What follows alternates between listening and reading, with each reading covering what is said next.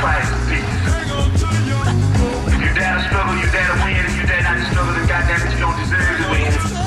Let me peace to you if you're willing to fight for it. I'm America's worst nightmare. What's up, everybody? Welcome to Book of Rhymes, a podcast where I talk to some of my favorite MCs about their projects. Today we have my homeboy Skyzoo. What What's up, man? baby? What's good? Peace, man. So you Yeah. back? You're in town for a minute. Yeah, yeah, yeah. I'm here. I'm here Yeah, yeah. back home. You know what I mean? So uh, the question I have first off the bat: Have you been to Mike's? Absolutely, Absolutely. Was, was that your first stop? absolutely. For the people that don't know what Mike's is, give them a little. You know what I'm saying? So Mike's is is a diner on the corner of St. James, going off of DeKalb. Mike's is everything. Um, if you're from my hood, it was Mike's and it was Country House. Country House. You know what I'm saying? and if you know, you know Biggie, T-bone steak, cheese, eggs, and Welch's grape. He was talking about Country House. Yeah. His Country House is open 24 hours. Yeah. So he was talking about Country House, Country House on Fulton Street, a couple blocks away. But if you you from the hood, you know Country House is open 24 hours and it's smooth, but Mike's is better. You know what I mean? So yeah, I, I live in my Mike's raised me. Have you had the T-bone steak at Country House? Nah, cause I don't eat beef. Oh shit! Word. Okay. Yeah, yeah, So I, I. I can't get I can't get a recommendation on that from you. You, know what I'm saying? you fuck with Impossible Burgers and shit like that though. Oh yeah, absolutely, absolutely. Shout out to my peoples at Slutty Vegan. That's my homegirl Pinky. Yo, Slutty them. Vegan is blowing up. It's amazing. Yeah, that's my homegirl who owns Oh, it. shit, She's, word. she's awesome. Yeah, yeah, Yeah, shout out to her for real. absolutely. Yeah. Yo, but so getting into this, man, like, all right, so your rap name is a take on your middle name. Yep. What um but what's how did you come upon Skyzoo as, as the name? So the way it came about, um, you know, Skylar. Everybody knows me as Skylar. That's Yeah. my middle name, but it might as well be my first name because that's what everybody calls me except the tax man. Um, so when I was born in the early '80s, there was a disco group out named Skyy. Oh shit, Skyy, yeah. Yeah, and it was spelled like S K Y. Y. That's, they they put out mad shit. I think the lineups would change every now and then or Yeah, something. yeah, and it was all Yeah. disco, and they had a record called Skyzoo, and in the beat there's a kazoo playing, Yeah. and then the hook is like I want to play my Skyzoo, and you know whatever, whatever. oh shit, word. Yeah. So my family, like my aunts and my cousins and just extended family, they would call me Skyzoo when I was a toddler, kind of like as a little nickname, just you know messing around, and it stuck. So as I got older, it was like a family name, like oh Skyzoo, just as a joke. So when I started rhyming, I just ran with it because it was already there. It was me, and I knew nobody would have it. Yeah, You know what I mean? It was such a unique name. I knew nobody would have it. You know? Yeah, and, and being as a, as a, another person that goes by that middle name, do you ever think about if you would have went by your like first name? Nah, because I Like- never, I never did. Sometimes I wonder like weird. would I be a different person if I was Right, right, like right. William? You know what I'm saying? Like my name is William Donald. Like when I Okay. when I like in school, teachers would like call roll like is William here? I'm like nah, Don is here. Right, right, You know right. Exactly. Like who would I, I feel like Donald would I mean William would be like a business guy or some shit. You know Right. what I'm saying? Yeah, and and you know, girls would be like, "You don't look like a Gregory." Like, Yeah, you yeah. know I mean, you, Yo, you look like a Skylar. Like it's girls be like, wild. "You look like a Skylar." I'm like, "Yeah, I've, I've been Skylar my whole life." You know what I mean? So yeah, It's wild thinking of you as a Gregory. You know what I'm saying? Like yeah, it's very much so, very much so. Yeah. Word, that shit's weird. Names are weird. You know what I'm saying? But um, so boom. But yeah, you started rapping at nine after you hearing after hearing Chi Ali. What what Yeah. type of stuff were you rapping about at nine years old? Uh, I used to look out the window. I used to look out the window and whatever was going on. You know, I lived on the 18th floor um, in Ebbets Field before I moved to the Stuy. I was born in Crown Heights, and then I moved to the Stuy when I was 10. So um, I used to look out the window from the 18th floor in Ebbets Field, and whatever I saw, I would write about. Yeah. You know what I mean? Just I used to be able to overlook the park, basketball court, and all that, and whatever was going on, the good, the bad, the ugly, whatever. You know what I mean? And, Yeah, yeah. And I used to always the, the biggest thing I used to rhyme about, and you as as an MC, you you probably did the same thing when you was a kid. I used to just rhyme about breaking the mic in a million pieces. that was every rhyme.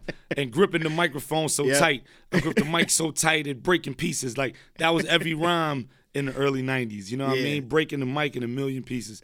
So when I was nine, that's what I was rhyming about. So I wanted to ask what made you decide to take it seriously, but it sounds like at Day nine one. you just kind of Day knew. one.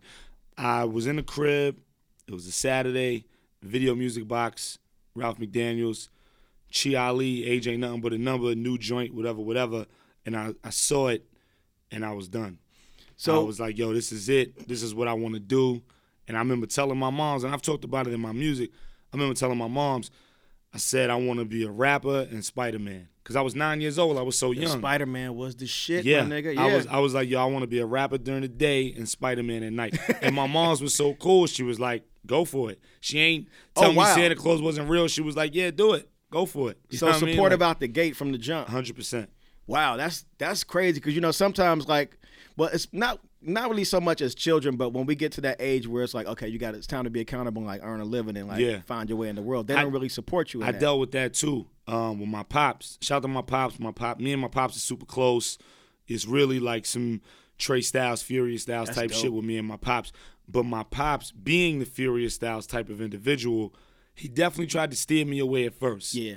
Because as a dad, he wanted what was best for me, and he was like, "Yo, this is potential money.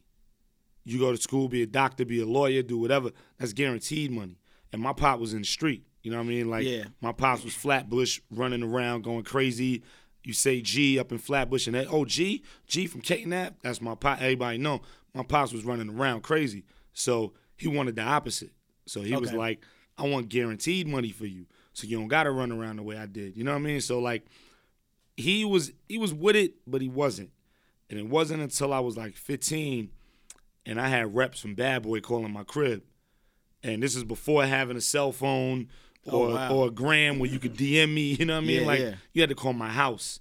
So when I met heads from Bad Boy at 15, 10th grade, I gave them my house number. You know what I mean? Yeah. So when they calling my crib, yo, this is so and so from Bad Boy Records. My father was like, what? And then my pops was like, yo, this is for real? and I was like, I told you, this, is, yeah, like this is for real. And now he's my biggest fan in the world. Yeah, that's Mm-hmm. dope, man. Because like uh, again, like a lot of times, it took me a while to even like tell my parents I wanted to pursue music professionally. You know what I'm saying? Like when I did, they were just kind of like, okay, Right, right. you know, right. it was Yeah. it was that hesitant, whatever makes you happy, but we really don't want you to do this. Yeah. You know yeah. what I'm saying? Because they only looking out for your best interest. And now that I got a seed, you know, that I got a son, I think about it in the same way. You know what I mean? Um, he only want, I, I don't hold it against him. He only wanted what Yeah. was best for me. He didn't want me to struggle. Yeah. You know, and, and as a parent, you don't want your kid to have a struggle. You know, so Yeah, exactly. I respect the mo behind it. And uh, you spent some time in Queens as a kid, right? Yep. So my pops moved to Southside Jamaica, Queens when I was in high school. Yeah. So I used to bounce back and forth between Brooklyn and Queens. Every weekend I had a duffel bag because I had to go to my other parents' house for the weekend and whatever, whatever. So yeah, I, was in Southside as well. So, pardon me, Southside is like my second home. You know what I mean? Mad love out there. You know, Merrick, Linden, all that. Those is all my peoples. That's like my second home. What impact would you say that that had upon like had on you as a MC development, like or just as a musician, as a person? You know what I'm saying? Being in Queens, Yeah. Um, Because like for me anyway, I always Yeah. thought I think of you as Brooklyn. When I think when I think 100%. Skyzoo, I think Brooklyn. That's that's my everybody in. Southside think of me as Brooklyn. Yeah, You know I okay, mean? right. Absolutely. But so like learning that you spent substantial time out there was just Yeah. like you know I, I've talked to a bunch of cats from Queens, like Queens rappers, Queens MCs, and just Queens Mm-hmm. producers and shit, and people from Queens. Like there's a different rhythm and different pace to everybody in different different boroughs. You know what I'm saying? So what would 100%. what would you say like impact wise? I think Queens, if you do the math, Queens put out more MCs. Yeah. I'm not gonna say better because I'm from Brooklyn, but more MCs, absolutely, because there's more of a focus. A lot of people in Queens grew up in a house. They had both their parents. I had both my parents my whole life. They just ain't live in the same house. Yeah. In Queens, both parents usually live in the same house. Your mother's a nurse. Your father's a mailman, or and that don't mean it can't get gritty. That don't mean it ain't going down. Baisley, 40 P's, all that, 109, shout to all that. I know all them out there, those are my peoples.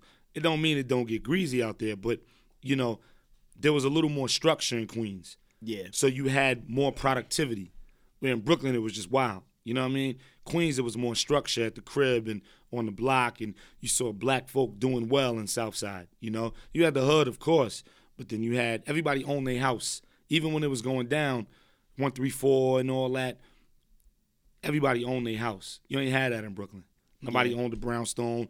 You ain't own no floor and no projects. You know what I mean? So that was the difference, being able to see Okay. both sides of that. I'd be in Brooklyn and I'd be in Queens. I go back and forth, back and forth, you know. And then I always liken it to um, in House Party when Kid and Play was talking, and he was like, "Who you want, Sydney or Sharane?" And he was like, "Sydney. Sydney's the one. She got a house, basement, sofa bed. Pow, you in there." That was so real. Like that was Queens. Queens, every crib had a basement, sofa bed, pow, you in there. You know what I mean? Yeah, so yeah. like it just showed the way families and structures and homes was built. None of that was happening in Brooklyn. You know what I mean? Okay, yeah. So so Brooklyn's kind of been like Brooklyn is for a while. I Absolutely. mean, gentrification aside. Before all that. Right, right, Yeah, right, right. yeah. Absolutely. So shout the South Side. That's my second home. so coming up, were you like in a rap crew like with your other friends? Or were you like the were you the sole person that was as- aspiring to be an MC? So when I was super young, like in school and all that, you Like know, high school um. Yeah, yeah. Yeah, like junior high, high school. It was just me. Um, as I got older, like towards the end of high school and all that, being in Queens, I actually hooked up uh, with a crew. People know if if you really know the scene and the culture, you know the grits. So the grits crew, it Yeah. was myself, Stack Bundles, uh, my man Shannon Hoodlum, Domination, Marty Marty Superstar, Valentino, uh, my man Tay, Nino Brown. You know, it was it was like seven of us, and um, we was running around. So I came up with Stack. Stack was my man. Yeah. You know what I mean? That's why I mention him on certain records and shit. Stack was my man. You know what I mean? So when we was like 17, 18, we all started running around. And there was a crew, we was the grits, the greatest rappers in the streets. And we used to be on Jamaica Ave just tearing everybody apart. Oh, word. It was seven of us. And everybody was nice. Yeah. You wasn't coming out of that alive. You know what I mean? Like you wasn't. Like you had me, and you had Stack, and you had Neen, and you had Marty, you had Tino, you had Damo, you had Hood, and it was you wasn't coming out of that alive. We used to just be on Jamaica Ave tearing people up. You know what I mean? So But so yeah- so that was that was kind of you know like my, my first crew per se. You know, and and life happens, things happen, everybody Yeah. drifts, do certain things. You know, Stack got with Clue. And then that turned into Jimmy and all that other stuff. I started doing my thing, fucking with Ninth, and that. Everybody started doing certain things. The streets hit a couple heads or whatever, but everybody's alright. You know what I mean? Yeah, and, yeah. and and and it's still, regardless of whatever, you know, it's still fam. And, and you know, that was my first kind of crew. You know, was the grits. Yeah. So in other in other genres of music, how did you become such a huge jazz fan? Like you like Yeah. your Instagram is basically like a, a jazz record It's just catalog. jazz, yeah, yeah. like when you post music it's jazz if yeah. it's not yours, you know. Um, my pops and Spike Lee. oh word. You know, okay, so yeah. for me, my pops used to always play jazz. Even though he was running around the street when he got older, he kind of, you know, he grew up. Um, so he would, you know, we'd be driving around, and this is when it was only Hot 97. As far as, Okay. you know, is mid 90s, only Hot 97. That was it. And we'd be driving around. He he, he have on CD 101.9. And I change it to 97. We go back and forth. He'd be like, yo, stop touching the radio. You know, like, you know, I used to tell him, yo, this music is stupid. They don't even got no words. Cause I was always lyrics. I was always penmanship. I was always I was advanced placement English my whole life. I was always lyrics and what you saying. So I used to be like, yo, this jazz is stupid, man. Like ain't even no words in it. And he used to be like, all right, one day, this stupid music, you're gonna fall in love with this stupid Yeah. music. And man, I fell in love with it. It, it my pop started it, and then um, Spike Lee, Mo Better Blues, which is one of my favorite movies ever. I saw it as a kid, but then as I got older, seeing it in like college, seeing it again, fell in love with it, and that was it. And now I got more jazz than my pops could ever even imagine. He's quick to be like, "Yo, you know this record?" And I look at him like, "Really?" You know what I mean? Like, I got so my crib, I got so much jazz vinyl in my crib, like it's disgusting. So seeing you, if I see you at a record store, you're probably buying a jazz record. I'm 100 percent buying a jazz record. And I, I I know that Miles Davis is your is like your favorite. 100%. Like So one I of your favorite people in general. Yeah. Like what what is it about Miles Davis? the epitome of it, man. I mean, the dude who inventing himself and reinventing himself and re reinventing himself, it just kept going and his catalog is, is damn near flawless. You know Yeah. what I mean? Like what he was able to do, it just speaks to me a certain way. But you got him and you got Train and you got Wayne Shorter, you got Lee Morgan, who is amazing. Um, you know, you got Donald Byrd, you got Lou Donaldson, you got Nina, you got it just it's so much, man. You know I- I mean? hope- I hope do is that taking notes right now. I, yo, listen, if you need jazz Yeah. tips, hit me. I've had rapper friends hit me like, yo, Scott, can you make me a jazz playlist? I got a girl coming over. I want to impress her. You know what I mean? I'm like, Yeah, yeah. All right, give me 20 minutes. I got you. You know I might mean? need a playlist just to have one. You know what I'm saying? you, Just because got like you. jazz. So as a as a genre, jazz is one of those things like it can be kind of intimidating, especially if you don't understand like Right. understand like like playing an instrument and music, like music in that respect. But Yeah. it's one of those things where once it clicks, it, it takes you somewhere else. And that's what happened You with know me because what the, the beauty of it is telling a story without a word. It's like, how do you do that? Yep. How you tell a story without a word, without even saying, "Yo, check it out." Right. So this is what happened. So we was over here, and then so and so came around the corner, and then boom, take all that away? How do you tell the same story? How do you conjure up that emotion? It's incredible. Yeah, like they paint they paint they paint pictures with emotion. Like like you just you feel Yeah. what's going on. Like and, Yeah. and as a lyricist, you as a lyricist, you kind of do that in this way to like I always think about if I didn't understand the English language and I heard Mm-hmm. somebody speaking it, like like would I be able to pick up on what was happening in the conversation? Yeah. Like in terms of what you do lyrically, like it's almost like a every time it's like a like a jazz soloist. You know what I'm saying? Man, thank you, Like man. you That's float on shit, you That's know what I'm real. saying? Thank you, man. Because you got to think too when when you go overseas, and I, I know you've been over there with, with all your travels. When you go overseas, a lot of them may Yeah. not know the language, but they connect Yep. and they they adapt and they they get to it. You right? And and it's like, dag, you you barely know the language. I remember being in China on tour and dudes was wearing Yankee hats and holding them up in the air for me. Yo, see, see, I get it, and Yeah. barely spoke the language. You know, so it just shows the connection, like you were saying, and that's real, regardless of the barrier. You know? Yeah. All right. Speaking of sports, since you said Yankee hats, I know you're a huge Knicks fan. Yeah, Huge Knicks fan. for better and worse. Like, as a dude who doesn't watch sports that much, Really? explain. To, I don't. I'm not that big on sport. I mean, I'm from Cincinnati. We had the Bengals. Y'all got the Reds. We got the Reds. Yeah. Yeah. But baseball was always boring to me. I didn't understand Okay. what was happening. Okay. Bengals were always they always sucked. Not always. So you ain't had no reason. I didn't have a reason. You know what I'm saying? We didn't have basketball. I was a I was a Bulls fan. Right. When Jordan Like was everybody, pumping. yeah. But like so explain to me and explain to a person who doesn't really check for sports what it's like being a Knicks fan. That's, all I it. wanted. That's, That's it. Wanted. That's it. Um, loyalty, dedication, commitment, heartache, faith, Yeah. all of those things. Um, you know, and I love it. You know, for me, sports is a great escape. Like I can sit there and do sports all day. My TV lives on ESPN. My TV lives on ESPN and Daniel Tiger. You know what I mean? So, Yep. um, you know, it lives on ESPN. I'm watching and reading and debating all day, every day with sports. Uh, it's it's a great escape. You get to get through other things and leave certain things alone and just get to a world where you can just exist and be as far as a fan. Yeah. And being a Knicks fan, I mean, it's faith, man. It's faith and hope. I was born a Knicks fan. My pops was a Knicks fan. He was alive when the championships was happening. I was born into it. My son is born into it. He got Knicks gear. I ain't hearing nothing about nothing else in the crib. You know what I mean? It is what it is. Until Dolan do something to me like Donald Sterling or something, we Knicks fans. That day happened and it's over. But It's a, it's a culture, it's a lifestyle, it's yeah, everything. yeah, yeah, yeah, yeah. Absolutely. So- you see my colors today, so Yeah, exactly. Yeah. So your lo- your love of the sport and your love of basketball. I know you did you did a bit of rap coaching Yes. and as for um, the film Patti, Patti Cakes. Cakes, yep. Yeah. Like what sort of coaching tactics did you implement to uh, like show her how to rap? Because she was like she had never rapped before, right? Right. She Yeah. had never rhymed in her life. Um, she was hip to popular rap. You know what's going on, Nicki Drake, and that's cool. Yeah. Um, so she had never rhymed, and, and the director said, "I need her to be an awesome MC because the goal of the movie is she's overweight, she's a female, she's white, but she's nice, but nobody wants to give her a chance. Almost like an Eight Mile. Yeah. You know what I mean? So Yep. that that was the feel of the movie, but she's got to be nice. And I had two weeks to do it. I had two weeks before they started filming her rhyme scenes. All the other stuff was done. So the scenes with her rhyming and performing was two weeks away. It was like, yo, we got two weeks, and she got she got to be believable. Cause when you home watching, or if you're in the theater watching, it's like, oh, that's why nobody want to put her on. She's trash. Right. Nah, yo, they should. You in the movie theater, like, yo, they should put her on because she's so nice. I had two weeks to do that. So what I did, I had a rhyming um, a lot of pun stuff.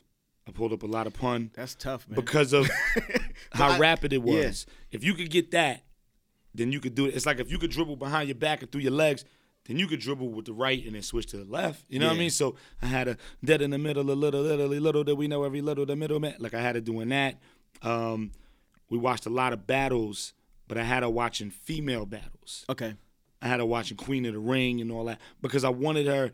It's easy. It's one thing to see a bunch of dudes, Math Hoffa and Serius and Mook and all of them going at it as a dudes. So you're gonna interpret it a certain way as a female. I wanted her to see females give that aggression Yeah. and anger and intensity. It's nothing to see a dude do that because it's expected. But I wanted her to see females do it. So I specifically went to like Queen of the Ring. You know, YouTube was like, yo, watch this, watch this, watch this. And then you know, I we was in the booth and she was recording, and I was giving her like flow. So I tap on her shoulder. I stand behind her and tap on the shoulder. Oh, she just tap beat. out like the cadence? Right. Like, boom, oh, wow. Boom, boom, boom. Dun, dun, dun, dun, dun, dun, yeah. Dun. And I would tap kind of lazy to have her out of the pocket, but still in the pocket. And that's a tip for aspiring rappers out there, kind of being out of the pocket but in it. Yep. And um, little things like that. And she was awesome, man. Shout out to Danielle Macdonald. She was awesome, you know, and uh, she killed it. Everyone who saw the movie thought she really rapped. Yeah, and that 'cause, was my job. I remember when I saw the like just the ads and like the marketing for the film. Yeah. And I saw your name attached to it. I was like, oh shit. Right. Like it, that made me want to see it. You know what I'm saying? Thank you. But mainly Thank because you. like it's just like you the- you the homie. You know what I'm saying? Like Thank I like supporting my friends and like when I Appreciate see it, my yeah. friends doing cool shit. Yeah. So that that shit blew my mind. And it's one of those things Appreciate that like it's fun to shine the spotlight on stuff like that. You know what I'm saying? Yeah, yeah, because yeah. people know you as just Skyzoo the lyricist, but they don't know that you do a lot of There's work behind the going scenes. on, yeah. like like even like your ghostwriting work. Right. And I mean like songwriting. Yeah. Ghostwriting, songwriting, whatever All however you want to call it. Yeah. Like in terms of that, how did how did you end up writing for artists? You know what I'm saying? Like how Yeah. did like how did the path what was the call or what was the journey that led you to that point? So, not to pat myself on the back, but I always, you know, me knowing what I do with the pen, like I know what I do. I know where I'm at. I know my capabilities and my levels and all that. So I always knew I could ghostwrite for people. Yeah. There's some people out here that's not nice, and I'm nice. I can help them. Yeah. You know, that's how I looked at it. I can help them out. So um, I want to say 2013, early 2014, I was trying to get in, trying to get in. And I made the mistake of being an aspiring ghostwriter, asking current ghostwriters to help me get in. Ah, yeah, you that wasn't gonna happen. Yeah. Because I'm taking food off their plate. They're not gonna give up their food. So. I'm I'm kicking it with other ghostwriters, and I'm not gonna name name, but I'm kicking with other ghostwriters, and I'm like, yo, yo, when you got a session, let me know what's up. I'll swing by, and they're like, yeah, yeah, yeah, for sure, for sure. and the phone dry, you know what I mean? The phone stayed dry, and I thought about it. I was like, yeah, they're not gonna do that because one thing about ghostwriters, not all, a lot of ghostwriters were aspiring artists, and it didn't work. Yep. They didn't have the look. They didn't have the voice. They didn't have whatever. They wanted to be on top of the world, artists, MCs, selling records, but something was missing. They had the pen, but they ain't they look weird, or they flow weird, or they voice weird, or whatever it was. So they ghost start ghostwriting. Meanwhile, I'm a dude who can ghostwrite, but I'm an artist. I'm Right. doing tours. I'm all over the world. I'm selling records. I'm on TV. I'm doing. I'm sitting with people like you. I'm doing all these different things. So essentially, I'm kind of where they wanted to be, but couldn't get. Yeah. Why would they let me get a little bit of food off their plate? So long story longer, that wasn't gonna work. So it was my brother Illmind who Oh, actually yeah. threw the alley. Shout out to Illmind. Absolutely, that's my brother. Great hundred percent. That he's never told me no. Y'all have such a long, long working history. You know Yeah, what I'm saying? Like, so it, it does, it doesn't surprise me at all that he's the, the he was the person. That you know man has never told me no. Yeah. no matter what I've asked, and vice versa. That's my brother. So, Measy, I call him Measy. Measy through the alley. He was working with some people out of state, and he called me from there and was like, "Bro, this is it. I think I could loop you in with this." So And he was- knew you were aspiring. He knew. yeah, he, okay, yeah, yeah, of course, he yeah. And um, I was like, "Word." He was like, "Yo, let me figure this out." And when he came home, he was like, "Yo, I'm going back out there next month. Yo, if you get a ticket, we can go." I said, "Done deal. I'm booking the ticket." Booked the ticket. We split a room. Went to the spot, and that was it. I'm in there because he making beats. I'm writing to said beats and recording references, and they just it's assembly line. They just going out the door, and it's like, "Yo, who that? Oh, that's you. Oh, word." And it just started rolling, Yeah. and then other artists was coming in sessions and hearing the references I did. Yo, yo, give me your number. Give me your number. Yo, I need that. And it was on. You know what I mean? And Yeah, then yeah. it just started flying. And before I knew it, it was numbers from people I didn't know. Like, hey, so I got your number from so and so, and I'm working with so and so, and they got a deadline, but can we get you to come? Yeah, yeah, let's do it. You So know I mean? at that at that phase of like ghostwriting, songwriting, you, how much of yourself were you putting on the songs? Were like like. I guess I'm wondering what your thought process was because you entered that thing as a fully formed artist. You weren't inspiring anything. You Right. Mm-hmm. were Skyzoo in the door. You know what I'm saying? Like, did you, like, kind of like half measure like what you were doing in terms of when I say half measure, I mean like how much of yourself did you put in those songs and those references and those demos, or was it just like you were just giving hundred percent you and like the people that fuck with it fucked with it? Well, for me, as Or far did as you the- tailor it? Like, because you got to tailor it to, for people. Right. in a way. That's yeah. where I was going. So for me personally, as a ghostwriter, it's a suit. You go to the tailor, you tailor made suit. It only fits you. Ah. If your left arm a little longer than your right, whatever, all that is gonna reflect. A lot of times, like being that I'm in it, I know who write and who don't, Yeah. and I can hear when so and so write for so and so. I was just gonna A say, hundred like, that shit is so much fun to me. Hundred percent. It's so I much fun like, to me. Yeah. Oh, so and so wrote that verse. Yep. Not because I, knew it from the intel, because I could hear it. Yeah. with my shit, you can never tell who I write for. And that's the way it's supposed to be. Yeah, for me. exactly. That's the way it's supposed to be because if I could tell so and so wrote that for artist A, Yeah. then that verse could have went to anybody.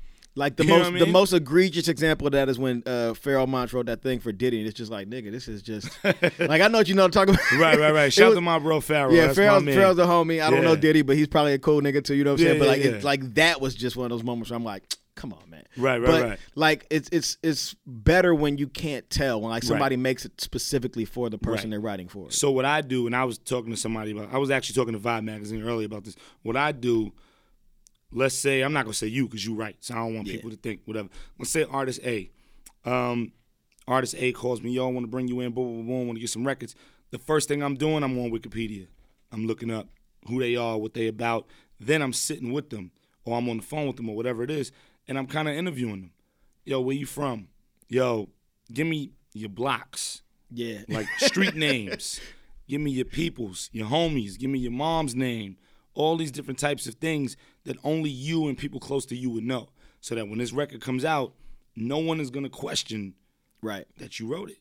Because it's like, yo, he talking about such and such block on this street and da da da da da, and he talking about this and that, and he owns this, and his kid was born on this date, and yo, he had to have written it. That's the that's the goal. You know what I mean? So I really dig into who they are. It's almost like a tailor measuring you. Instead of just buying a suit off the rack, measuring you like, okay, mm, boom, 42 long, blah, blah, blah. And then it works, you know, and, that, and that's the way I approach it. Yeah, because you have such a such a distinct and unique style and flow that I guess in my mind, it it. Do you listen to uh, current stuff to stay on trend in Yeah. terms of like when you're writing for people? I do. I do. Okay, yeah, Even if it's stuff I don't like, yeah.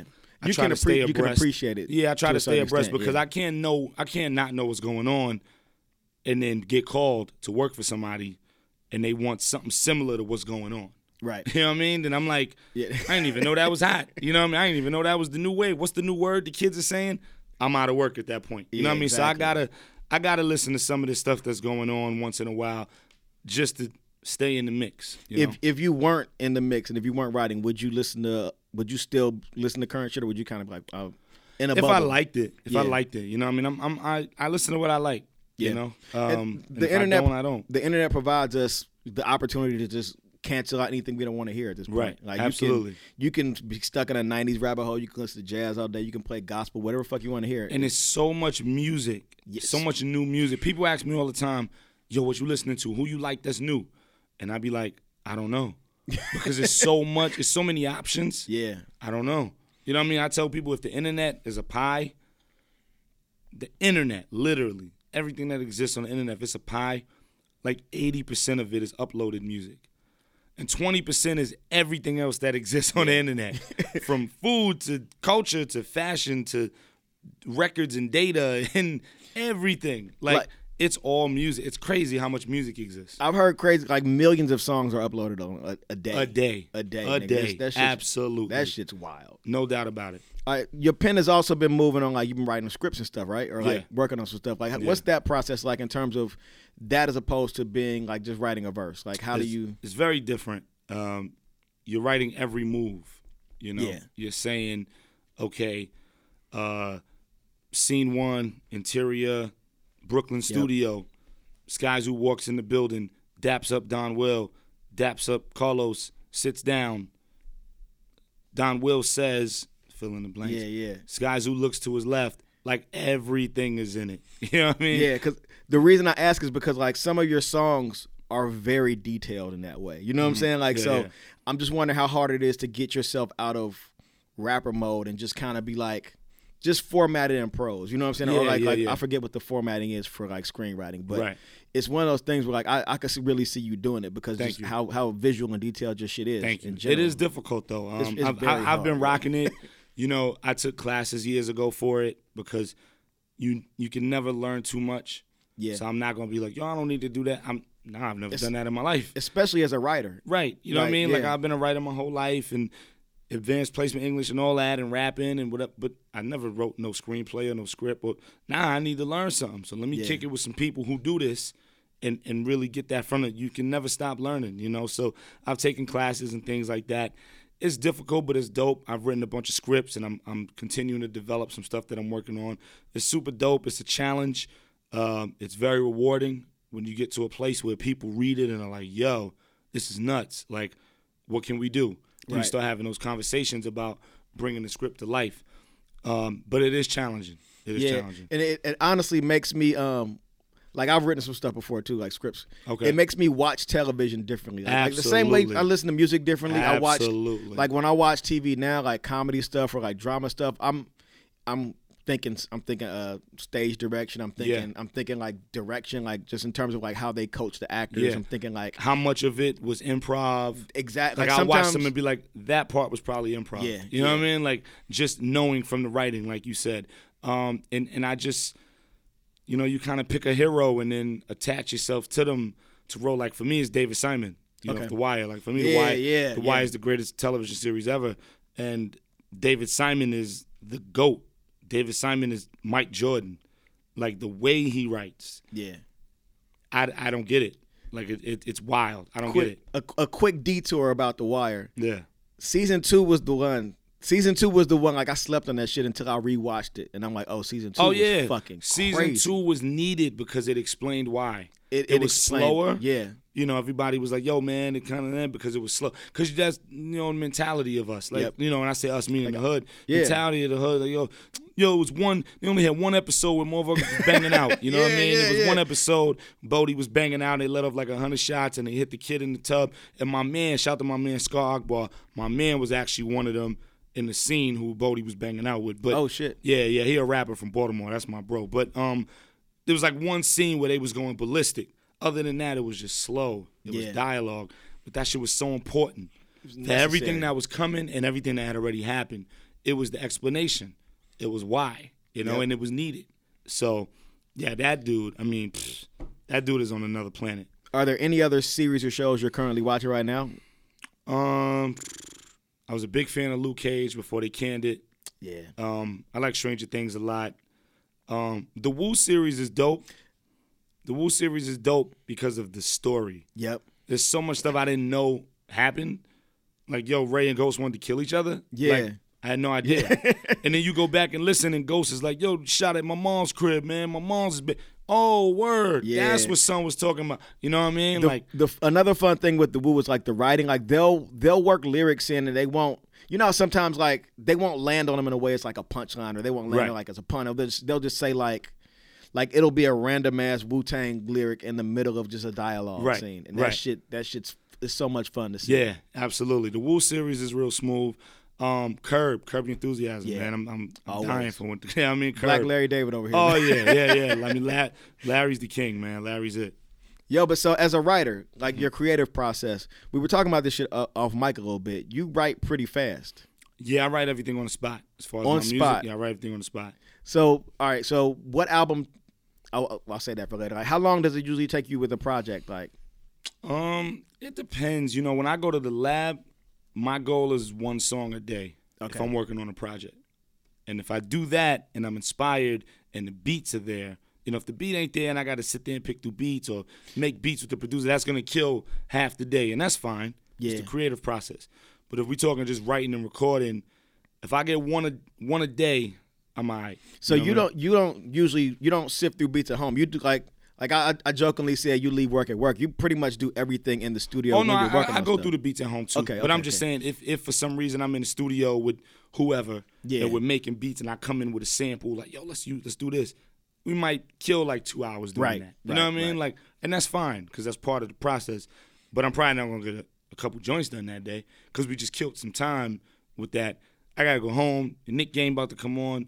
My son. You know what I mean? Like, Yeah, yeah, go yeah. home. You know what I mean? So as not- somebody that Yeah. works that works that fast, um, do you like writer's block and stuff like that? Do you have like, do you have exercises in terms of yeah. developing and strengthening that muscle to write? Yeah, rapidly? yeah. Writer's block is real, regardless of the fact that I write fast and I write on the spot. And I usually write 16 and 20, 30 minutes. You know, I write a song in about an hour, hour and a half, two verses, hook, bridge, pre-chorus, intro, whatever, whatever.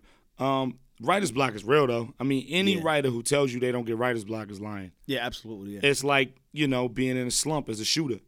You know, you could shoot 50, 40, and 90 and have a night or have a week where nothing's happening. And everything everything is back iron. You know what I mean? So writer's block is real, but for me, I always tell people my method to get out of writer's block is just going back to the shit that I love that inspired me. So I'll just go into a rabbit hole of listening to the shit that I listened to as a kid. And when I say kid, meaning like high school or whatever, Yeah. that drove me nuts. Junior high, high school, you know, I'll go right back to Illmatic. I'll go right to Ready to Die. I'll go right to Liquid Swords. Only built for Cuban Link. I'll just start digging. I'll just start listening to all that stuff and I'll get out of my funk. You know, like and that it don't have to be those records for whoever's listening.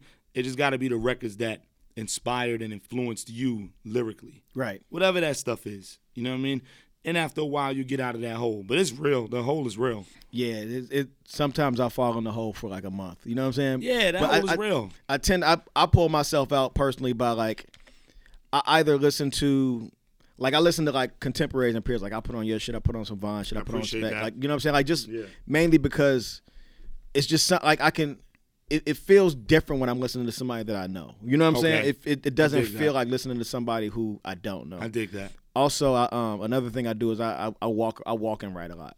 That's dope. So like because you're, you're you're finding inspiration outside. Yeah, I get you, that. You Yeah. know how you would see me walking around the hood sometimes. Like I was usually writing a rap if you see me walking around. That's dope. Like for the most part. That's dope. Yeah. Now you writing it in your head, or you got your phone out, or I usually I write I write with my phone when I'm doing that. Yeah. Or like if I if I do I, I try to do the memory exercise where I hold a couple bars in my head, but I usually forget. Mm-hmm. yeah, I don't shit. see me personally. I don't do that at all. Like I don't believe in my memory that much. Yeah, I don't. I don't have that much faith in my memory, so I don't even attempt.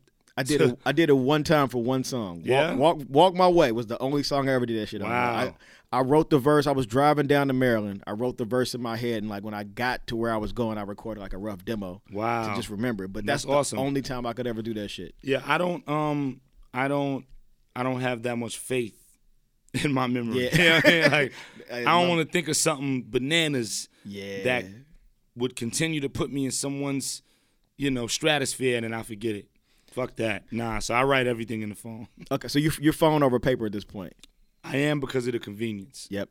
Very Strictly because of the Very. convenience. Com- I do Um, like seeing my handwriting, like the, the actual feel of writing, and Right. the, the the the physicality of it. But Right. phone It's solely convenience. Yeah. You know, I used to walk around with a notebook back in early mid 2000s, and you know, you're running around and you hear the stories of how Nas lost his book on the train, and Yeah. half of Illmatic was in it, and he had to rewrite it. You know, whatever. But I would walk around, you know, with my book.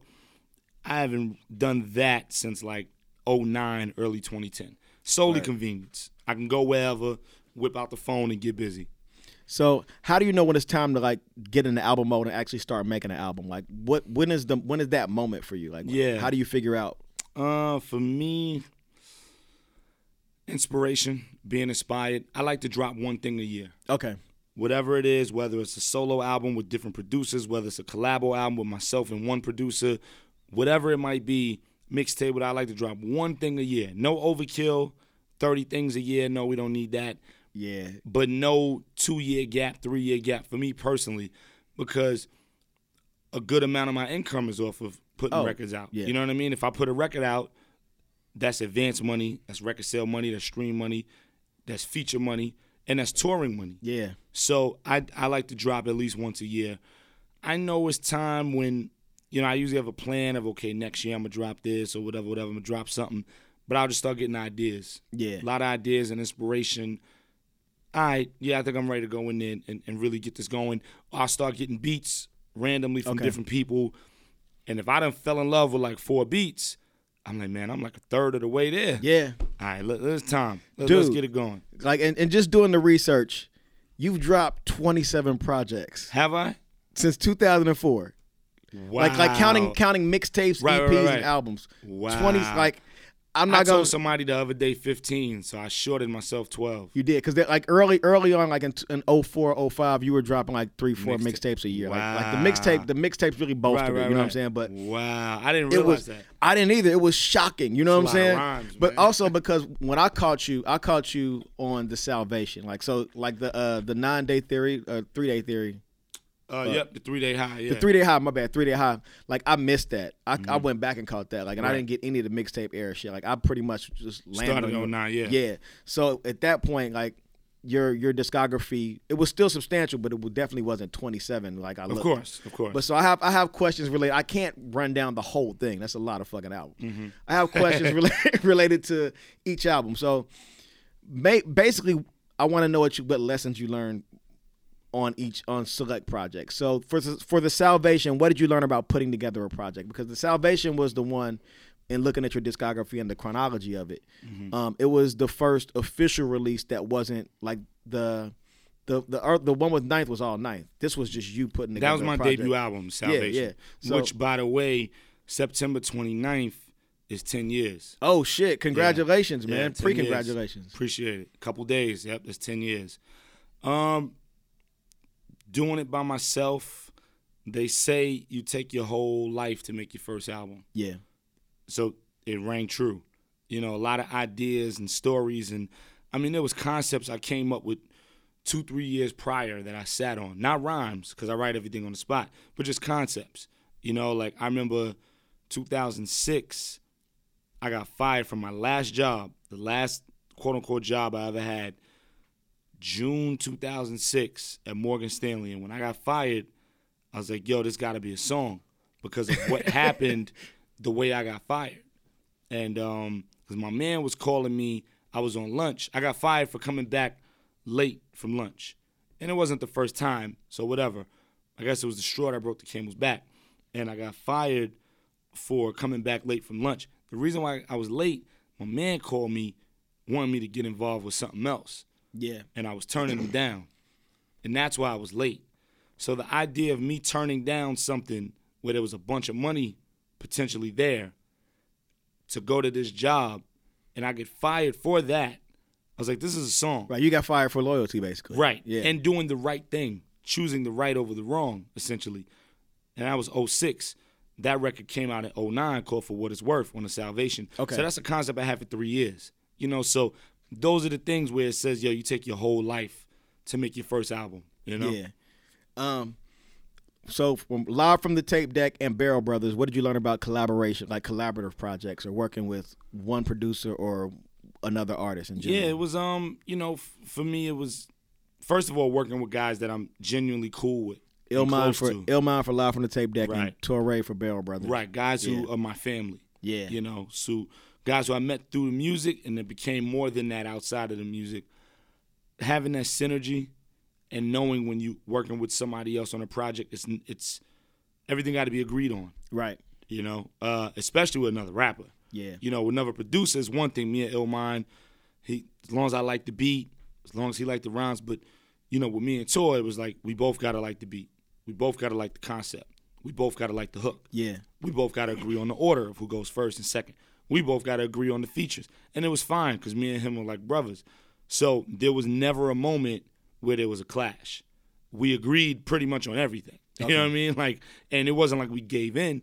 It just was like-minded individuals. Yeah. Yo, you fuck with that beat? Yeah, that shit shit's dope. And if we didn't, if it was like, you don't really fuck with it, it was like, you don't really fuck with that either. You know what I mean? Yeah, like, it- it, it- was just synergy. It wasn't a compromise in any No, way, shape, not or at form. all. It was Not at definitely an all. agreement. Yeah. Not at all.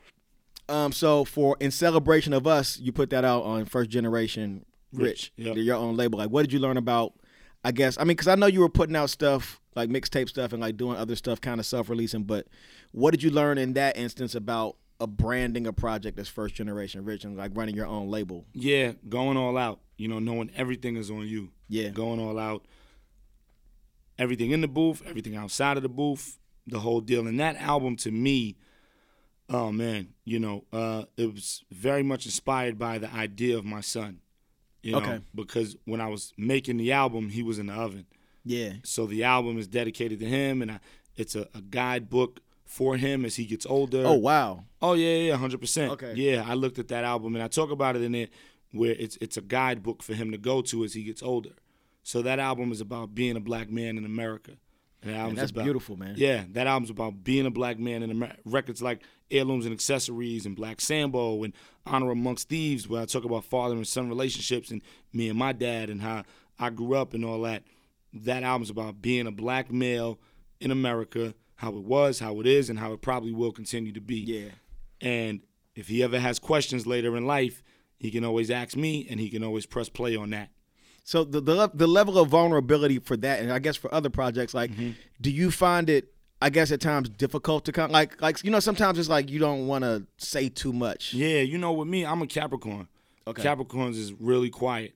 Yeah. In the sense of not quiet in the sense of quiet individuals, but quiet in the sense of not ex- expressing and exposing to me. Like we keep it Like pretty stoic, we keep it to like we keep it to the chest. You know what I mean? Like we you don't know if something's up with us. We keep it to the chest. We're very secretive with our things and other people's things and trust. And we keep it all to the chest. You know, we don't show too much emotion. We ain't real vulnerable. It's all good. We'll figure it out. That's the Capricorn's MO. So quiet in that sense, not quiet in the sense Right. of a person. Um, so that was that album was the opposite of my Capricorn nature. Just really letting a lot of things roll. You know, and it was dope. It was dope. I loved it. I, I fucking love that album. Man, that's that's I didn't know that about the album, so that's Yeah. pretty dope. Yeah, thank you. Uh, and lastly, from the mixtapes, like you you you had a, a long run of mixtapes up Yeah. and, up until up and through when you were putting out actual like retail really commercial releases. At that point, how were you deciding what to make a mixtape versus what to make an album? Because you had Theo versus JJ, which is a mixtape. Yeah. You had um a couple other mixtapes that were album worthy mixtapes. Thank you. You know, like like how did you parse what should be what? Yeah, for me, it's when I look at the landscape of what an album should be, conceptually, uh, the things I'm speaking. There's certain records I know I wouldn't put that on a mixtape. Yeah. That's an album record. That's something I want to last or be looked at rather in a certain way and in a certain light.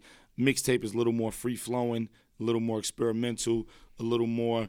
Sometimes you got to have those records where it's a little more. You just going for it. Yo, just have a joint. We just dumbing out. Yeah. Just go crazy. Yo, da da da da da da da da da da, dumbing out. But then on the album, you'll get Steele's Apartment, you'll get Dreams in the Basement, you'll get Black Sambo, you'll get Honor Amongst Thieves, things that really wouldn't make sense on a mixtape.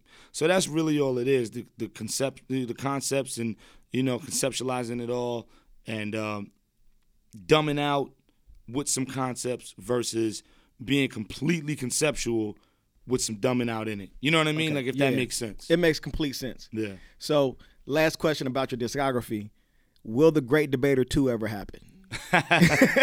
Oh man. It's Um, a TBA by that joint on Wikipedia? That's why I'm asking. Really? Yeah. Who put that there? I don't know. Wikipedia is weird, man, because like you like it. So whoever makes it, the page. Bro, and, and anybody could go in and, and edit that. Yeah. So not to go off course, but about Wikipedia, that's how Barrel Brothers was born, with me and Tor. Really? What happened was, 2009, I was on tour with Ghostface off the Salvation. So Torae came with me. He was on tour with me. So we're in Indiana, I think.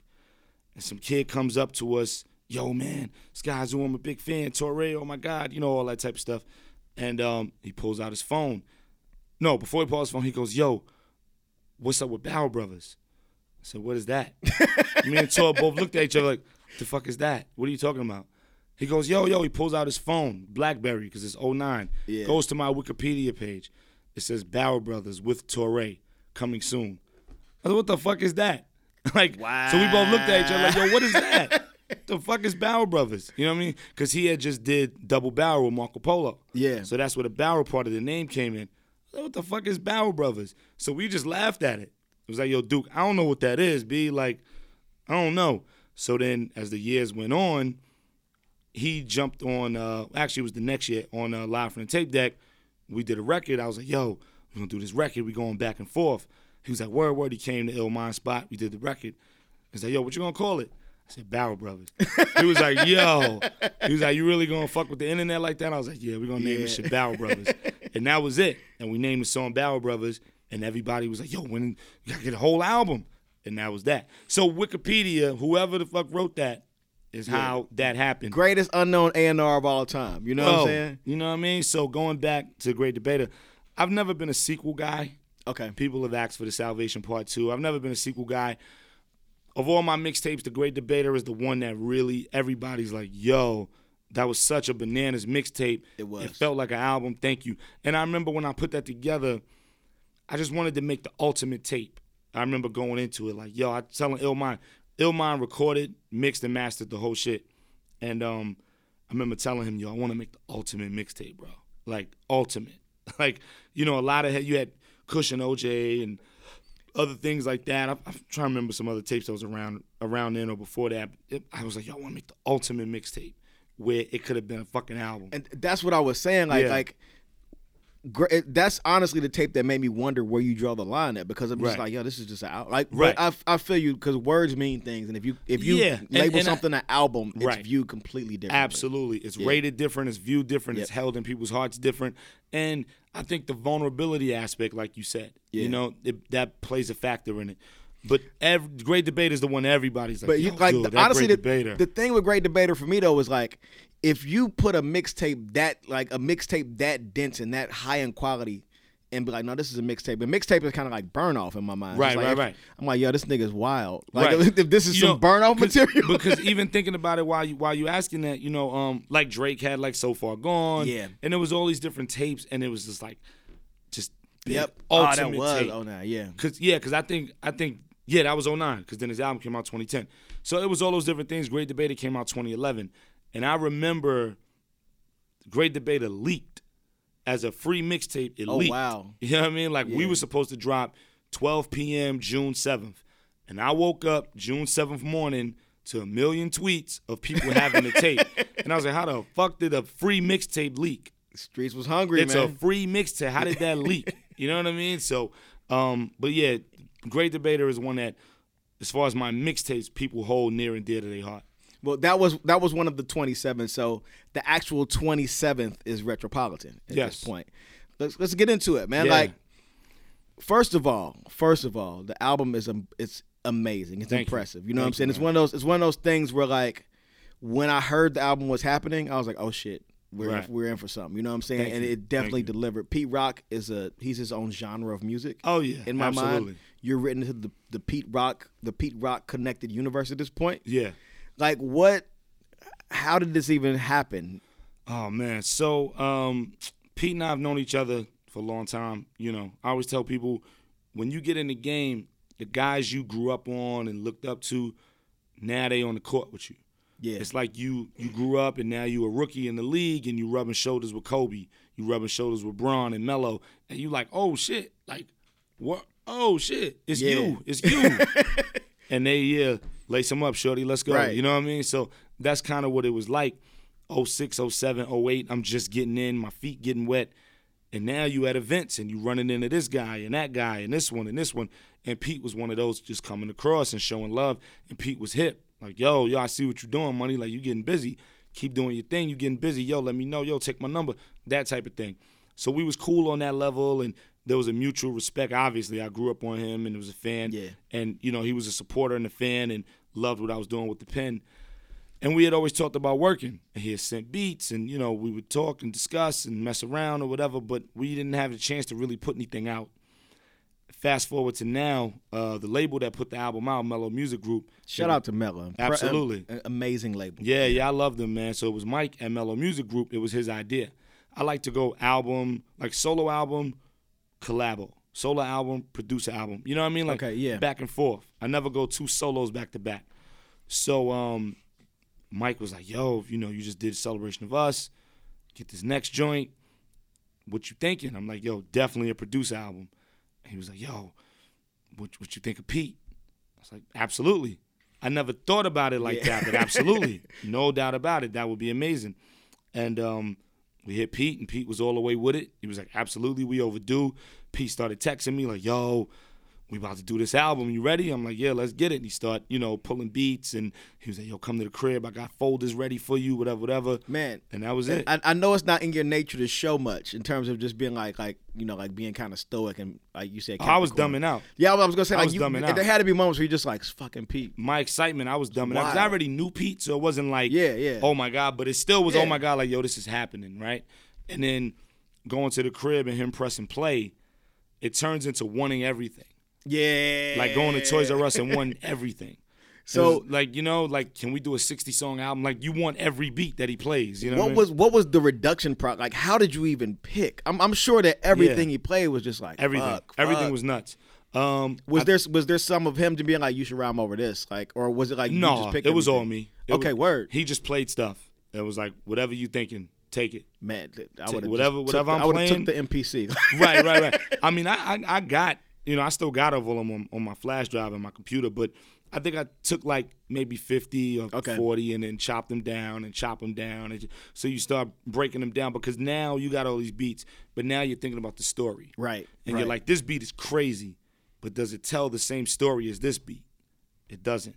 Which story am I leaning more towards? I'm leaning Yeah. more towards this one. So this beat is nuts, but it doesn't match with this because for me it's about cohesion. Everything Yeah. gotta be cohesive. You know what I mean? and, and sometimes two beats will do the same thing in different Yeah, ways, so yeah. you can like gotta pick pick the what, I mean, lesser he- of evils or I. I took stuff that was like it had more like a West Coast feel and just different things that Pete does and that he's capable Yeah. of doing.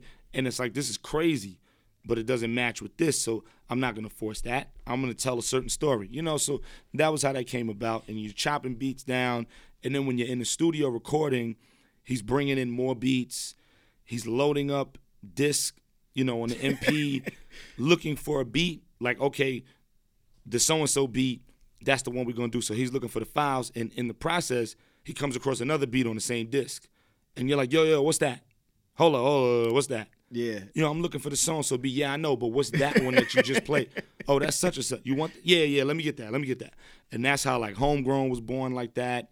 One time was born like that. Those was like accidents.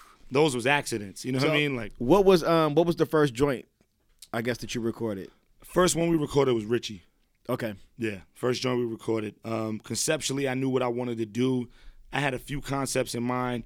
I said I want to do a record called Ten Days and a record called Richie, and they go hand in hand with each other. Yeah. And Ten Days is Rich Porter talking to Az. Richie is Az speaking back to Rich Porter. You know what I mean? So like that was the conversation. So I knew I wanted to do that. I needed a certain type of beat, and when I heard the beat that became Richie, I was like, "This is Richie right here." yeah, It felt like a story. It was hard. It was dark. It was gritty. It had pain in it with the sample. The, uh, I was like, that's Richie. That's the beat. You know. yeah.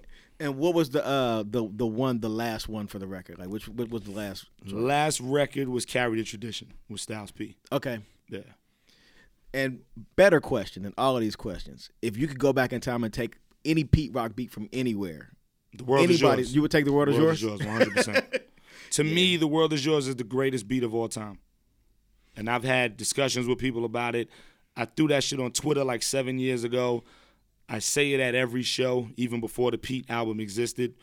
Um, the World is Yours is the greatest beat ever. I always say, if you had to describe hip hop to someone from another planet, Ah, yeah, okay. And someone said, "What is hip hop? What is that? We heard your name. What is that?" You play that record. And The that beat, the rhymes, the whole deal. I was gonna say I was gonna say solely the beat, but uh, beat and rhymes like Yeah, that. That it is a it's a pretty perfect record. To Like, me, it's the greatest song in hip hop history. The abs- even if you want to debate the song, the greatest beat in hip hop history, no doubt about it. Look, I'm I'm not gonna argue with you about that shit. That My it's, man. it's pretty impressive. Yeah. Um, of all the songs on the album, which one was the most difficult to write for you? And I mean, not in terms of just like, in terms of like the actual writing of the rhymes, but Right. like you know, like which one gave you the most difficulty? I guess. Let me see. Um, I don't know if I would say difficulty, but I spent the most time on it. Was uh one That time. That was one time. Yeah. Yeah, What one was, time. what was, a was it long session. about? What was it? where I wanted to go, because it's like the way I write, it's like a painting, and you got a blank canvas, and you know what you want to do. You see the painting in your head, and now you just got to bring it to life. Yeah. So it's the colors and the strokes and the brushes and the this and the that, and you see it in your head. You're like, y'all know exactly what this painting gonna look like, but you got to bring it to life. And on one time, I wanted it to be so specific because of the way the beat felt. You know, the, that beat, I mean, it's one of my favorite records on the album, just how melodic it is and the, the bounce of it, the way it feels, the way it rides. Pause. And, you know, it just made so much sense. I'm from Brooklyn, we pause everything. So, you know, um, just the whole vibe of it, it made so much sense. And I had to compliment that a certain way. And I knew the way I wanted to approach it. Right. So I just had to bring that to life a certain way. And the second verse, the one time we was being followed by 12, quoting ready to die, so we was probably 12. Boys pulled us over like we had product to sell. A week later, my man was popping with krills. He said, if they already assume I'm trying to deal, then why not though? Custy said, arigato. I had 116s written by how my block go. At 16, I needed room, so I forgot those. Like all those Yeah. places I wanted to go, you know, I had to really sit and vibe. I remember just sitting there for like 30 minutes just listening. After the first verse was written, just letting the beat ride for 30, 40 minutes, just sitting there. And Pete being like, yo, yo, you good? Yeah, I'm good. And just sitting there before one line for the second verse. Because I just wanted to mentally go to a certain place and Right. emotionally go to a certain place. And I just thought about these times and these things that happened in my life. Like that really happened. You know what I mean? Like that story, 12 years old and listening to Biggie. You know, I grew up on Biggie Block. And so, of course, we was listening to that. In 94, I was 12. So, of course, that's what was going on. I just had to go there to a certain place. So I needed a minute Yeah. to kind of morph into that. You know what I mean? Yeah, yeah. Um, and as far as the title goes, Retropolitan, it's, it's Yeah. pretty cool. Pretty cool story behind the title. Uh, Yeah. How far into the process you, did you come up with the title, and like just tell the story about the title? Yeah, it was a couple days in. Um, so the title came from my people's. They got a clothing line called De Las Flores, based out of LES.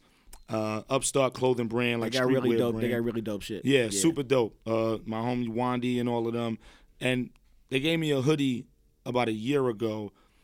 For you know, we did a little uh, like a photo shoot, modeling campaign or whatever, and the hoodie just said Retropolitan on it, and I kind of didn't think twice about. it. I thought it was dope. I was like, oh, that's dope. Rocked it, took flicks, cool. Fast forward almost a year later or whatever, I'm working on the album and I'm big on titles, song titles, album titles. I come up with all the song titles before I write one record. Oh wow. That's kind of like my process. that's dope, yeah. So I'll just sit there and just Uh, think of titles. I think Gang Starr did did that too. Oh, really? I'm pretty sure. Um, uh, there's some other. I'm pretty sure it's Gang Starr. They like Okay. or Guru will write out the the song titles first. Yeah, I write out all the song titles for however long before I start working. If I'm in album mode, I'll just start thinking of titles. I'll see something in the street, I'll see something on TV, I'll be reading a book. All these different things inspire different thoughts. So I have all these titles out, but for the album title, I was drawing a blank. You know, I wanted to be New York and everything we was doing. I was drawing a blank. And I looked down and I had the hoodie on and it said Retropolitan and I was like, yo, that's it. That's And I hit them up and I was like, yo, listen, is this cool? And they was like, absolutely. You and Pete? Absolutely. Go for it. And that was it, you know. And, and I, I told him we was in a session and he dumbed out. He was like, yo, that's bananas, bro. Yeah. That's amazing. That shit is crazy. And I was like, Retropolitan, because it's, you know, retro, throwing it back, but keeping it forward. And then Metropolitan. And so, you know, shout to De Las Flores. They they they hit that home run with that. Yeah, because the album actually, you know, I mean, it's, it's it's no mistake that the album title fits perfectly with the album. But Right. the album, like the themes of gentrification and the themes of just like Right. being like the your relationship to the city is like such a prominent theme on the album. You know what yeah. I'm saying? Yeah, thank you. Just the title itself.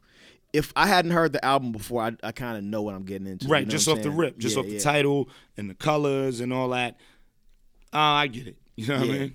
So speaking of that, I'm gonna now. This is the part of the show where I quote your lyrics to you. Okay. I'm gonna try not to fuck up your cadences and your flows. You know. What I'm well, you you just got to read it. You don't I'm just gonna yeah, I'm just gonna read it. because like again like uh, I've been sitting with the album and I don't I don't know the songs. You know I don't I don't know the the verses. right, right, right, of course, yeah, All right, so Truck Jewels, which by the way has the Pete Rock verse on there. yeah, My nigga, you got a Pete verse. yeah. Come on, man. I, I told him day one, day one in the session. I said, "Yo, you know you got a rhyme on the album, right?" Abs- we were having this conversation. He's one of my favorite rapper producers of all time. Yeah, like of he's all time. He's definitely up there. Like the way producers fucking get in that pocket. Yeah, All right, so Truck Jewels. Word to what y'all knew now over top where loop around. Like loop, move over top, new now, meaning I'm up over top of your crown. When being under was the obvious route, I played detour.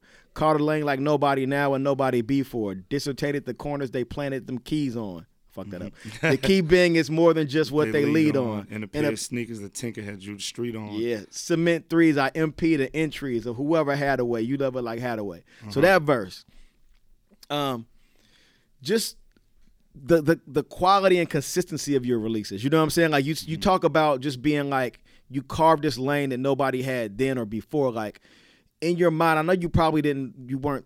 Because you didn't even really like realize that you had 27 releases, you know what I'm saying? So you probably weren't thinking about At consistency all. or quality. But just speak a little bit about how the the the ideology of not wanting to go a year without a project or not wanting to you know or like knowing that you want to do a solo and then you want to do like a producer project and so like you kind of have you have your thing figured out to as in as a science almost you know what I'm saying like how did you Um, the business end, yeah knowing you got to stay relevant. You got to stay in these people's minds. Now, I'm not the type. I don't believe in the whole dropping 30 projects a year shit. You know what I mean? That shit is weird. But because you're just giving away mad rhymes. You know what I mean? And Yeah. like people, you, you know, people gonna listen. It's gonna fall on deaf ears. It's too much. You know, whatever. But I don't believe in once every three, four years either. If you're trying to be a consistent, relevant artist. Now, if you do it once in a while because you got a bunch of other things going on, that's different. right But if your thing is you're an artist and you tour and you sell records and you promote and you pump music out and you're moving around, you gotta do one a year. You Yeah. know, that's just me personally. So the business end is definitely making sure because I like I said earlier, I know albums coming out, that means advance check from the late from the distributor, that means sales in a couple months, that means streaming, that means people gonna want features, and that means going on tour. You know what I mean? Like Bong, bong, yeah. straight up and down. You know? All right, next joint, homegrown. Mm-hmm. I still never had to go and find a PO, but my brother does. Commissary Honey Buns, trying to keep 250 with him on the up and up. No one is still Bill and Russell when it come to us, Yeah. and what it was turns into what it be now. All of all, of what you become was given from what you be now. He said, "Sky, I was looking to get a lead out, trying to get this run before I kick it like a like it was three downs." I said, "I'm trying to stop the get outs from playing keep out." That's a both of us was talking about how we could put a knee down. His for the score, mine's for the cause. Live it for it all. A line from the door. Word to the new Jim Crow and how parole go. And word to all the above seeming homegrown. I, I, I stepped up my flow a little bit on that one. Oh, but uh, just with that, like, you know, just your relationship to your brother, yeah. y'all taking these divergent paths, but still having the same goal in mind. You know what I'm yeah, saying? Like, absolutely. I mean, you you got it. You know, my my little brother. I got two younger brothers, uh, but that one, uh, my younger brother Stefan, he in the joint right now. Um, you know, in and out the joint. You know what I mean? It's like his tenth bid. You know what I mean? In and that, out that's kind of how they design it, though. Right, They you know design it I so when you come, it's a revolving door. you Yeah, know? it's like his Yeah. tenth joint. You know what I mean? In and out, and he's probably called at some point while I'm been in there because he calls me every single day, um, which is love. You know what I mean? And um, holding them down, Bill and Russell, Fat Albert. Yeah, You know what I mean? Like I grew up huge Fat Albert head to the point where I got my son on Fat Albert now. But um, Oh, shit, word. Oh yeah, all the DVDs. I grew up a huge Fat Albert head. But um, Bill and Russell, you know, everywhere I went, I had to take my brother. You know what I mean? Yeah. Everywhere. How, how much younger is he? He's seven years younger. Okay. So he's 30. And Yeah. um, everywhere I went, you know, leave the crib. All right, I'm going outside. Skylar, take your brother. Come on, I want take your brother. and that's it. You know what I mean? All right, come on, Steph. So I'm 14, he's seven. Yeah. You know what I mean? He saw a lot. You know what I mean? Like I'm running around doing whatever as a 14 year old thinking I'm 20 when I'm only 14. He's seven. And he's trying to, he's looking up to you like you're the coolest shit on earth. So he's trying to like be like man up a he's little bit attached. in those moments. You know what I mean? He's attached at the hip. Basketball court, stoops, corner, dice game, poppy, credit at the corner store. You know what I mean? Like Yeah. he was attached. He was there. So you know he on his joint right now, and you know, like I said, like I never, I never been arrested. Thank God. You know, I've had run-ins with the police, like I talked about on other records. Right. I've never been in the back of a cop car. I've said that on records before. I don't front and put on some jail persona, but I know all about that through my peoples, through my Yeah. family, through best friends. I know all about that. You know what I mean? So that's why I said I, I still never had to go and find a PO, a parole officer. You know what I'm saying? But my brother does. Commissary Honey Buns, like I'm the one loading up his commissary every couple weeks. I'm the one he's Yeah. blowing up the phone on because my parents is like, yo, yeah, yeah, we good, but yo, this is like his tenth time. Like, you know, as parents, you be like, yo, listen, be like, figure this out. So my parents are still rocking with him, of course, but I'm the one Right. holding them down. It's me and some chick. You know what I mean? Like, Yeah, yeah. holding them down. So yeah, It's it's you still still I'm holding still his hand. You big know what I'm brother. saying? Exactly. And you'll never not be big, brother. Even if even if he was in the free brother. world walking around, you'd be big brother. You know what I'm saying? Yep, Exactly. So it's dope that you maintain that relationship. Yeah. And I, you name check the new Jim Crow. Are you reading any any, other books? Oh, or any yeah, books yeah, you yeah. checking out right now? Everything Ta-Nehisi Coates does. He got a new joint. I know. Yeah. The the, the water dancer. It's it's a novel though. It's a yeah. novel this time, but I, It's I'm gonna about a check slave it out. and all that. Yeah, yeah, yeah, with magical powers and all that. Um, so I, I got to get that. I think it dropped yesterday. I got to get that. Uh, Fred Hampton's book. I've been reading that crazy. They making a movie about him. Yes. Yeah. They got Duke from Get Out playing him. Yes. Who doesn't look anything like him. Yes. But I'm trying to get over that. And- but it's cool. And the homie, uh, my my, my guy Shaka, a, a friend of mine, is actually directing it. Oh, word. Yeah, so Okay. it's, it's it's it's it's gonna he uh, did a lot, he did a lot of stuff for Random Acts of Flyness too. Oh, word. That's It, dope. it's gonna be it's gonna be really fucking Dope. wild. It's gonna be good, yeah, Duke is a good actor. Yeah. I was just like LaKeith that. Him. Stanfield. Yeah, he don't look like he don't Is look it like him? I thought it was Duke. Um, Oh, the um, It's the paper lead. boy, paper boy. it's the nah. It's son from the dark skinned kid from oh Get shit, Out. you did say get out, Daniel. Uh, Yeah, Duke from okay. over from London. yeah, He's supposed to be playing him. That's weird. Yeah, I was yeah. like action man. You know what I mean? Because I was like, yo, Duke don't really look like him. But Not other than that, he's a great actor, so that should be dope. Um, the Lamar Odom book is crazy. Lamar, O- I, The I would Odom imagine book it is is. crazy. It's very entertaining. The Lamar Odom book is nuts. I read that. I was like, damn, Sun Life was for real. I'm gonna check it out. Good I'm gonna check and bad. Sun Yeah. Life. He lived and then he lived. You know what I mean? Yeah, But yeah. he had some real cool moments, boy. His book is crazy. I'll check it out. Yeah, yeah, it's worth it. All right, last last one from one time. Pay me no never mind, I just stayed in the design. Till they was trying to trace me or pay me to oblige. Whole fist in the air, not a shade was a mirage. And true to what you would hear, I decorated the garage. And more Bel- I'm more Belafonte when it comes to the front line, but still dressed in mortgage money like what else you want from me? Except when they calling for me. They took in out of they took in out of towners, but couldn't take the corner from me. Yep. I took it to a five bedroom mini mansion in the cul-de-sac, prestigious subdivision. I brought my son to subdivision. I brought my son to that. Did it off of inspiring. Who ain't cut from that? Says a lot about you if you can't fuck with that. Yeah. So with that, you you speak a lot about just gentrification and how people try to like deny you access to what you were more or less born into. Mm-hmm. And like you said a little bit about it earlier on because in, in Queens it was like home ownership and in Brooklyn it was just renting. Right. Um, what's it like to see pretty much your blocks and your home and like your neighborhood just evaporate in It front hurts, of you? man. And not not even necessarily in terms of like just like new buildings and developments, but just literally the same buildings and the same blocks you were on. Just Yeah. now it's It hurts, man. It hurts. I take it very personal. Yeah, I don't know why, but I, I take it extremely personally. Gentrification and culture vulture, I take as if you spit in my face. I take it very, very personally. Probably more so than I should. You know what I mean? I, I take it so personal, man. Like I'll be wanting to rip people heads off when it come to that because it's just, yo, this is ours, man. Like this is ours. You know what I mean? yeah. How dare you look at me like I don't belong here when I was here when y'all didn't want to be here? I remember being in school and you know, you young, you mess around with little girls or whatever, and being in junior high, yo, come to my block, come to my house. And they find out where you live. I ain't going over there. My mother said I can't go over there. You know what I mean? Like, Yeah, yeah. because they lived in Park Slope and I lived on St. James. Like, I, I can't go over there. My mother said I couldn't go over there. You know what I mean? I'm not allowed. You gotta come to Park Slope. You know, like, and now them same chicks with their mothers and, and, and grandmothers and fa- live in the hood. I'm like, yo, I was trying to strip you down 20 years ago over here. You know what I mean? Like, you know what I'm saying? Like, so how dare that be the narrative of these same people looking at you like you don't belong?